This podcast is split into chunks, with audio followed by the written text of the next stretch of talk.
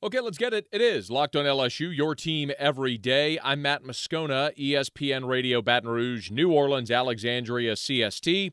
And right here for the Locked on LSU podcast, Ed Orgeron raves about who he thinks could be a breakout player in 2020. One Tiger star acknowledges he will play in 2020. No chance of opting out.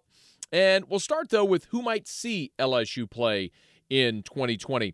And that's a decision that very likely is going to come down to the governor of the state of Louisiana. And John Bel Edwards was meeting with reporters on Tuesday. And during that conversation, the idea of fans in Tiger Stadium did come up. As we know, and we've talked about here on the podcast, LSU has kind of been weighing where their lot is in this conversation. Meaning, right now, Louisiana is in phase two, and the governor has now extended phase two for two more weeks. So that goes to the end of August for all intents and purposes. Well, phase two allows for 50% capacity. The question is does that 50% capacity extend to Tiger Stadium, which is an outdoor venue? LSU would like to think it does, so it can have half of its capacity. But if social distancing is required, then that means LSU's capacity for this year in Tiger Stadium if social distancing is required, six feet, would drop below 20%. So around or just less than 20,000 fans in Tiger Stadium. And obviously, that is a massive financial chasm for LSU. The difference between having 20,000 fans and 50,000 fans in Tiger Stadium. You're talking about over the course of five games, several million dollars per game. You're talking tens of millions of dollars in budgetary difference if LSU is allowed to have 20,000 or 50,000 fans in Tiger Stadium. Well, last week, Verge Ausberry on Hanging with Hester and Hanny said that you know, if they move into phase three, and which is possible certainly by the time LSU kicks off in late September, phase three would mean 75% capacity, which means LSU could approach 77,000 uh, seats, fans in Tiger Stadium for this college football season. Well, the governor told AP reporter Melinda Deslatte quote, a lot of aspirational statements are being made, talking about fans in the stands for Tiger Stadium or that number. He also said it's, quote, too early to call uh, on what Tiger Stadium might look like with the potential fans in the stands. Um, it will be interesting to see who wins out there because, uh, at the risk of getting somewhat political, you are talking about a Democratic governor in a predominantly Republican state and certainly LSU being the lifeblood of Baton Rouge and the economy, not just LSU football, but the university as a whole. And many of John Bel Edwards' biggest supporters, obviously, are big supporters of LSU. There's no uh, secret that fans in the stands are something LSU wants and needs, and something that the governor will be able to, directly uh, influence. So, how that plays out, of course, it's Louisiana. Why wouldn't politics be bleeding into every other facet of our life?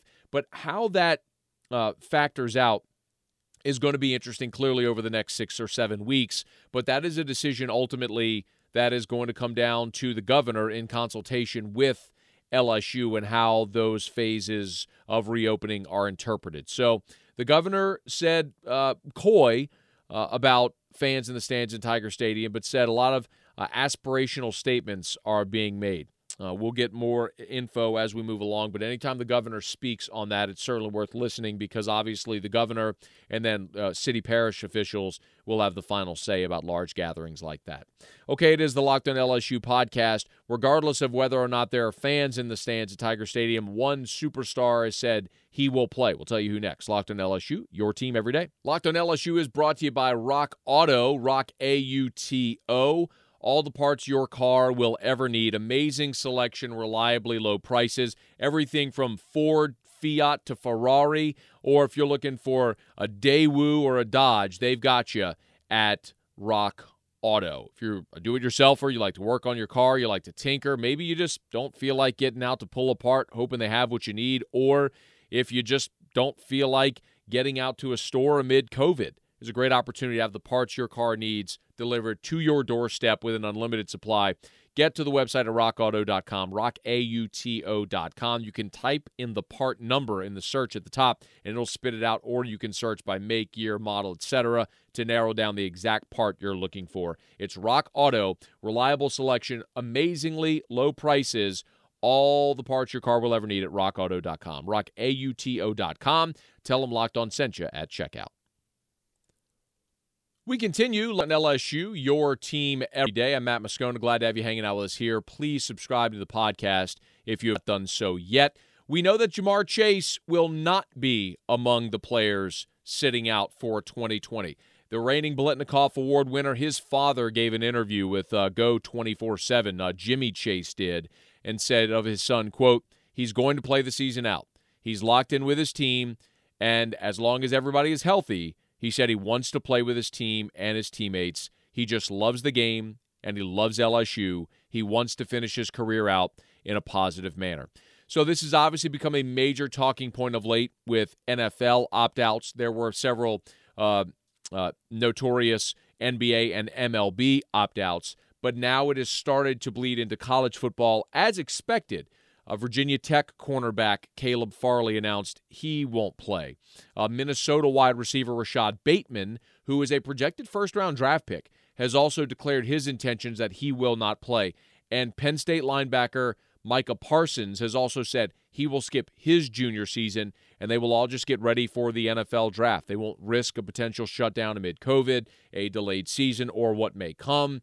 Those very prominent players have announced they won't play in 2020, but Ja'Marr Chase says he's not taking that route. He's going to play. Jimmy Chase went on to tell Go 24 7, quote, when I bring it up, he's like, Dad, I don't even want to talk about it. I have to respect his decision on it. He's the one that's playing.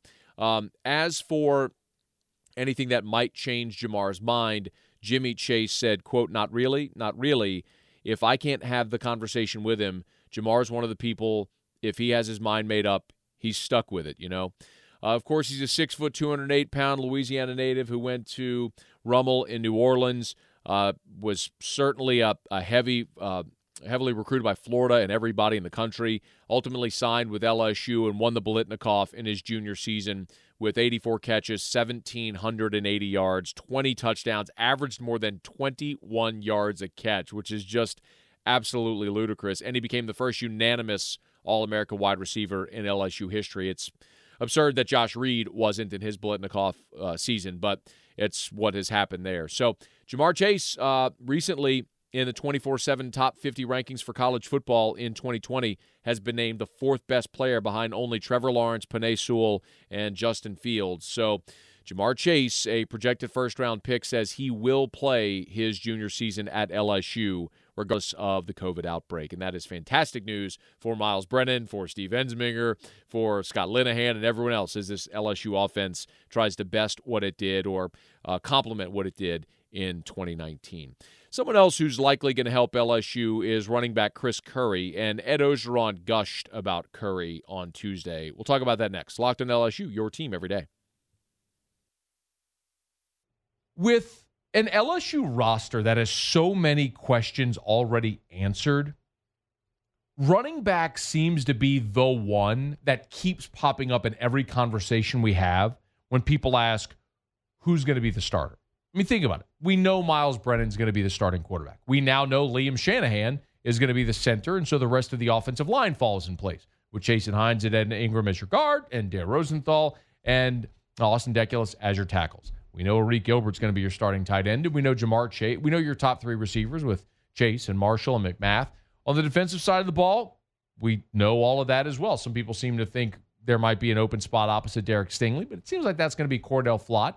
And then we'll figure out how other guys fit in, like Jay Ward, of course, Elias Ricks. But overall, we have all these answers to questions on this roster, except running back, because you have three returning guys that are all very talented and an incomer who's also very talented, but none a newcomer, incoming freshman, who but none of which have done much on the field. But the more you hear people talk about Chris Curry, the more it becomes clear that's the guy that they're leaning on. And I want to re- I want to or reference something that was written a few months back. If you remember, our friend Jeff Marks did a piece that ran in a three part series in The Advocate on the relationship between Joe Burrow and Ed Orgeron. And in this piece, it was divided into three parts recruiting Joe, Joe sort of winning the starting job, and then obviously the 2019 season winning the championship. Well, in that third piece, there's a part where they talk about where Jeff writes about LSU getting ready to play the the college football playoff semifinal against Oklahoma, and Clyde Edwards-Helaire had injured his hamstring, and the question was who was going to start at running back.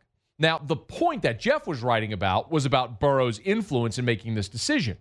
But the point I want to reference is who Burrow lobbied for. Let me read a brief excerpt, which will underscore the point. LSU had two heavily recruited freshmen, Tyrion Davis Price and John Emery, waiting in the wings. Conventional wisdom pointed to one of them. Joe Burrow did not. He wanted redshirt freshman Chris Curry and privately spoke up for him. Curry had barely played in two seasons. He was fourth string, but Joe felt he had earned the opportunity in practice. Quote, Chris was a scout team guy all year, and he never stopped fighting, Joe says. He didn't get discouraged. All he did was work really, really hard. I wanted to reward that, and I'm glad the coaches felt the same way. He goes on. Curry got the start, and the selection worked out well. He displayed an impressive combination of flash and physicality, rushing for 90 yards on 16 carries. LSU dominated from start to finish and left Atlanta with a 63 28 blowout win. Joe Burrow, before the college football playoff semifinal, went to his coaches and lobbied for Chris, Chris Curry. That screams volumes about Curry. With that nugget tucked away in the back of my head, I've always thought of that. And with that there, listening to Ed Orgeron today talk about Chris Curry made that even more impactful. Listen to what Coach O said today. I expect a breakout year. Hmm. I think that, and, and talking to Steve and talking to Kevin, they really like the work that put in. We really like the attitude that Chris has brought to our football team. Uh, you think about you talk about a candidate for number 18, he would be one uh, for sure because of his integrity wow. to what he's done. You know, most most guys would have would have, would have transferred. And uh, you know, Chris is from Florida. He didn't give us any, he, not a, one excuse. Stayed here and said, "Coach, I got you. Watch what happens when I get my turn." And he was right. Integrity, candidate for number eighteen. Most guys would have transferred. Chris never thought about it. He said, Coach, I got you. Wait till I get my chance and I'll show you. And he was right. You have the two most important people in LSU football lobbying for Chris Curry, Joe Burrow and Ed Orgeron. One of them's the head coach. When you look at numbers last year, Ty Davis Price had 64 rushes for 295 yards and six scores. Curry and Emery were what and what? Curry had 38 carries, Emery had 39. Curry had 189 yards, Emery had 188. Curry didn't score, Emery scored four times. But Curry, to me, seems poised to be the next great LSU story. Like Clyde Edwards-Helaire, who last year nobody was thinking, but he thought he'd be a first round pick or an all SEC back. Come on, y'all. Everyone was excited to see the freshman. And look at the season Clyde had. A year before that, here comes Nick Brossette, who, who waited his turn, tore his ACL as a freshman, patiently waited behind Leonard Fournette, Derrius Guice, finally got his chance to be the guy and had a thousand yard season. Awesome. And typically at LSU, you know, with less, they rotated so many backs. Guys played like Ware, Hilliard, Ford, Blue. Even when they had all those guys, everybody ate. I mean, there have been occasions where like Jakari Gore or you know recently Leonard Fournette, guys at that position have transferred, but that's been the exception. Most guys have stayed and maybe left early for the draft or whatever it may be.